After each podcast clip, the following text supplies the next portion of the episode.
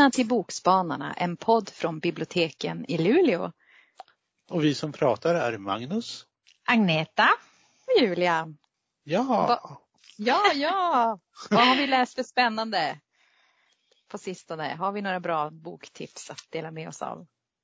Jag kan inte påstå att jag har läst något spännande, men jag har läst något roligt. Eller jag har egentligen läst hälften av något roligt. Okej, okay. ja men roligt är bra. Mm. Jag har sett Tänderna i Mapp och Lucia som är en bokserie på sex böcker. Mm. Och egentligen så är det mer än det därför den har gjorts som tv-serie två gånger. En gång på 80-talet och en gång på 2000-talet. Plus på eh, 2000-talet så har det skrivits fem böcker till i serien av två andra författare. Okej. Okay. Jag har nog hållit mig till de tre första böckerna. För det är så långt som jag har kommit. Mm. Och eh, det här, om ni inte gillar skvaller, så är det här inte en bok för er. För det handlar om det lilla samhället Risenholm där Queen Lucia regerar. Och Queen Lucia det är alltså en kvinna som har väldigt starka kulturella ambitioner plus att hon ska vara i toppen och få alla andra att göra som hon gör eller åtminstone beundra eh, det hon gör. Och hon är sådär extremt snobbig. Hon har en man som hon kallar för Pino och de pratar någon slags låtsas italienska med varandra.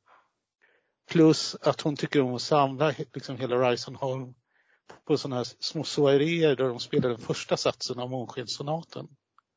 Och sen mm. avbryter hon sig och liksom beklagar att Beethoven har inte fångat nattstämningen liksom i de två andra satserna. Det var det att de går för snabbt för henne så hon kan inte spela dem. Smart. Smart. Mm. Och som granne och bästa vän så har hon en man som heter Georgie som kanske inte är riktigt som andra män. Eh, eh, generalen som bor i byn, han har väldigt svårt för Georgie när han tar med sig sitt eh, korsningsbroderi. Sådana här som träffar och sitter och syr. Mm. Och Georgie är definitivt intressant. Det finns väldigt mycket sådär tupé-humor när det gäller honom. Alltså hur hans tupé far. Och det är ju aldrig fel med tupé-humor i en sån här post-Trump-tid. eh, och i denna by så bor även då eh, en av grannarna som eh, hon är väldigt bra på att hitta på idéer och så stjäl Lucia idéerna från henne och liksom förvandlar dem till eh, sådana excellenta idéer. Mm. Så det är sån där, hela tiden en maktkamp. Dels mellan Lucia och dels mellan de andra byborna. Och när jag läser den här så kommer jag på, jag pratar ju liksom förut om en bok som heter Queens Gambit som heter Damöppning som handlar om ett underbarn som spelar schack. Ja. Och Lucia är precis som henne.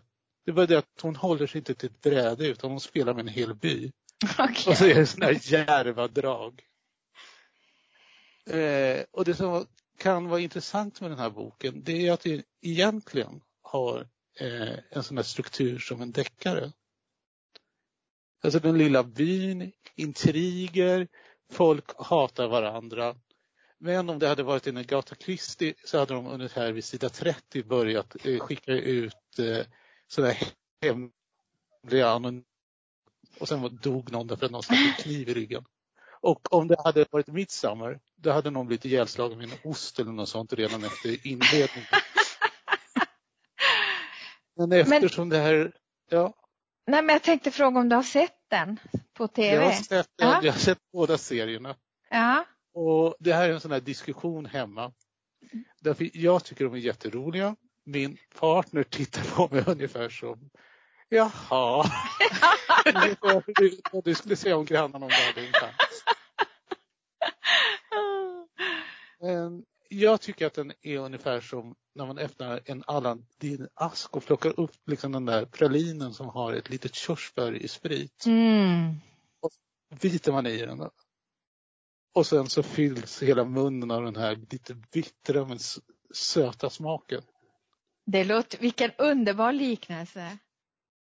Men som sagt, jag har bara läst tre av böckerna och jag börjar misstänka att kanske vid den fjärde så kommer det börja bli lite väl sötkladdigt. Ja.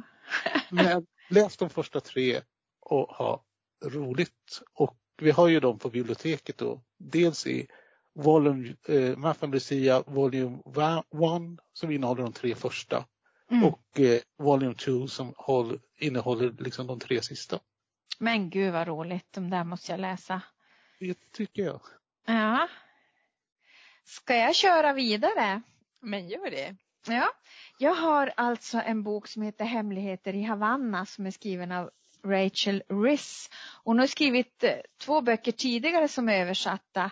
Farofylld överfart och Dödligt arv och de är också väldigt läsvärda. Men jag pratade ju i en tidigare podd om det här med ögonöppnande böcker och jag måste säga att jag tänkte så här, oh, jag fick nästan skämmas lite grann över att jag har varit så dåligt insatt i det här med Havanna och Havannas historia. Eh, ni vet, ja men Fidel Castro och Che Guevara visste man ju att de var rebeller uppe i, i bergen och, och sådär. Men i Hemligheter i Havanna, den, den har en huvudperson, Iris Bailey. Hon är före detta konststuderande och har fått jobb som sekreterare på ett arkitektkontor eh, i England. Och hon var jätteglad från början för att hon tyckte att ja, men arkitektur och konst går ju som hand i handske. Men i slutet av 50-talet som det här då är så, så var det ju inte så utan hon är i princip sekreterare och blir bedömd av sina chefer och hon får till och med veta att hon är en åtta. Eh, och så har hon en fästman, Peter, som mer eller mindre har nästlat sig in i familjen. Han, ibland känner hon att hennes föräldrar älskar honom mer än vad, än vad hon gör.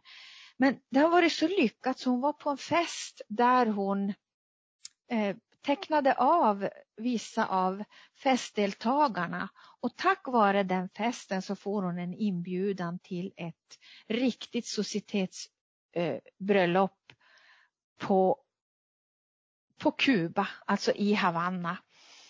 Och hon är ju väldigt, väldigt Alltså hon vill ju åka men hon tänker så här, men gud vad ska jag dit och göra? Jag är ju bara vanlig enkel flicka från England. Men tack vare då den här pojkvännen så, så får hon faktiskt eh, åka för sina föräldrar. För först så vill de ju inte släppa iväg henne. De är ju naturligtvis oroliga.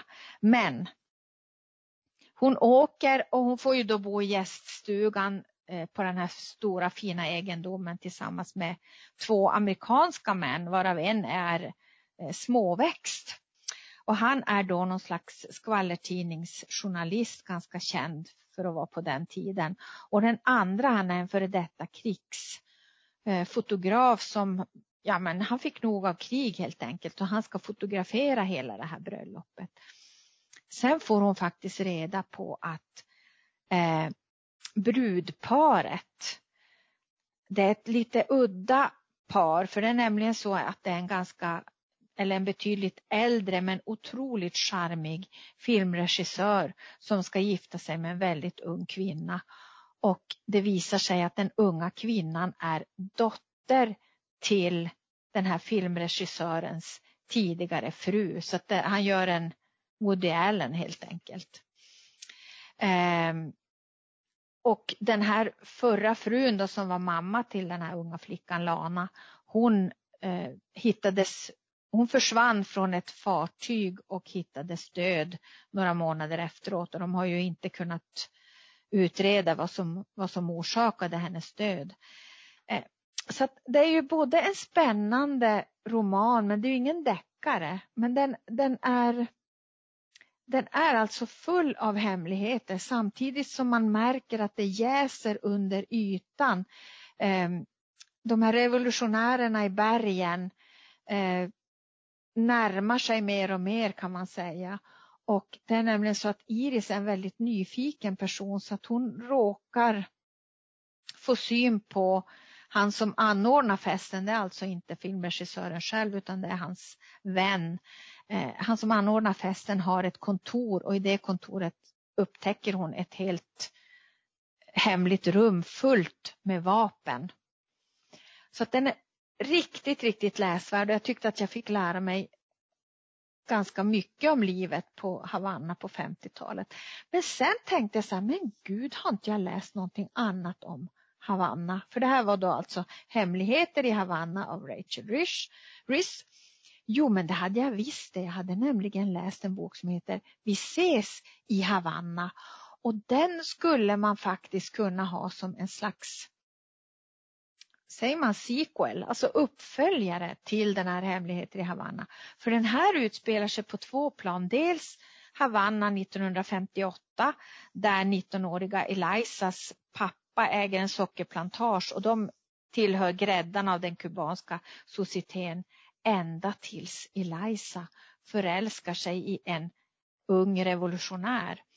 Och så tittar vi framåt till Miami 2017 när Marisol då, eh, dotterdottern till den här Eliza åker tillbaka till Havanna för att sprida, eller hon åker inte tillbaka, hon åker till Havanna för första gången för att sprida Elizas aska eftersom det var farmoderns högsta önskan. Så jag tycker absolut att man ska läsa båda två. Både Hemligheter i Havanna av Rachel Riss och Vi ses i Havanna av Chanel Cleaton. För då får man två riktigt härliga ögonöppnande läsupplevelser.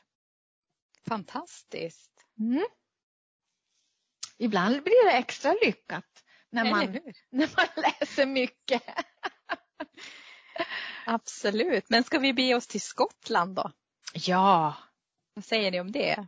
Det gör vi. Och jag har läst en roman på engelska som heter The Bass Rock av Evie Wild. Ehm, jag hoppas att den kommer komma översatt till svenska. Jag har inte sett någonting ännu. Men den utspelar sig då i skuggan av The Bass Rock och The Bass Rock är en sån här miniö formad av vulkanisk sten som finns utanför östra skotska kusten. Och där, om minifakta om de vill veta, finns världens största koloni av havsfågeln nordlig havssula. Mm. Som det är någon som nu som, så har ni fått ett random fact en, eh, av mig. Och i den här boken så får vi följa då kvinnor och flickor från olika tidsepoker och deras svårigheter och deras sårbarhet och hur kvinnors eventuella valmöjligheter omöjliggörs av männen i deras liv och hur farligt både kroppsligt och själsligt det kan vara att vara kvinna. Och huvudfokus är då tre kvinnor från olika tidsperioder så vi börjar på tidiga 1700-talet. Och där flyr Sarah för sitt liv efter att ha blivit anklagad för häxkraft. Hon hittas ensam i skogen av några män som drar med henne och våldtar henne och säger att det är för att hon har förhäxat dem. Oh. Och en man i samhället avbryter och tar med henne hem men då måste han och hans familj då fly hals över huvud tillsammans med Sarah för de får hela liksom, byn emot sig för de har skyddat häxan. Mm. Eh, och sen så följer vi eh, Ruth. Efter andra världskriget så måste hon navigera ett nytt äktenskap, två styvsöner och en flytt till ett litet slutet samhälle då flera hundra mil från sin familj och vänner. Hon flyttar då nära The Bass Rock. Hon har svårt att komma överens med hushållerskan där hon vet inte riktigt hur hon ska relatera till sina nya söner och hennes man är ofta bortrest i jobbet och hon känner sig misslyckad och för att hon blir inte gravid. Och sen, sen flytt, hoppar vi också då mer än 60 år senare och då står ju Ruths hus tomt och Viv som sörjer sin far som nyss har gått bort och har fått i uppdrag då att rensa ut det här huset för en försäljning.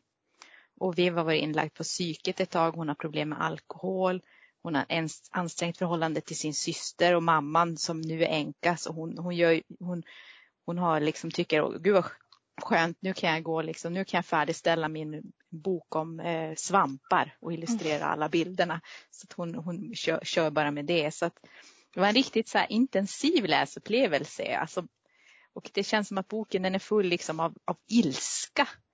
Men det finns även liksom kärlek i den här. Och så det är ju inte något man väljer om man vill ha någonting lättsamt. Men det var liksom en riktigt fantastisk läsupplevelse. Så läs The Bass Rock av Evie Wild. Ja, det lät riktigt bra tycker jag. Ja, det var jag tror det jag? Konstra, koncentrationen efter havssulorna.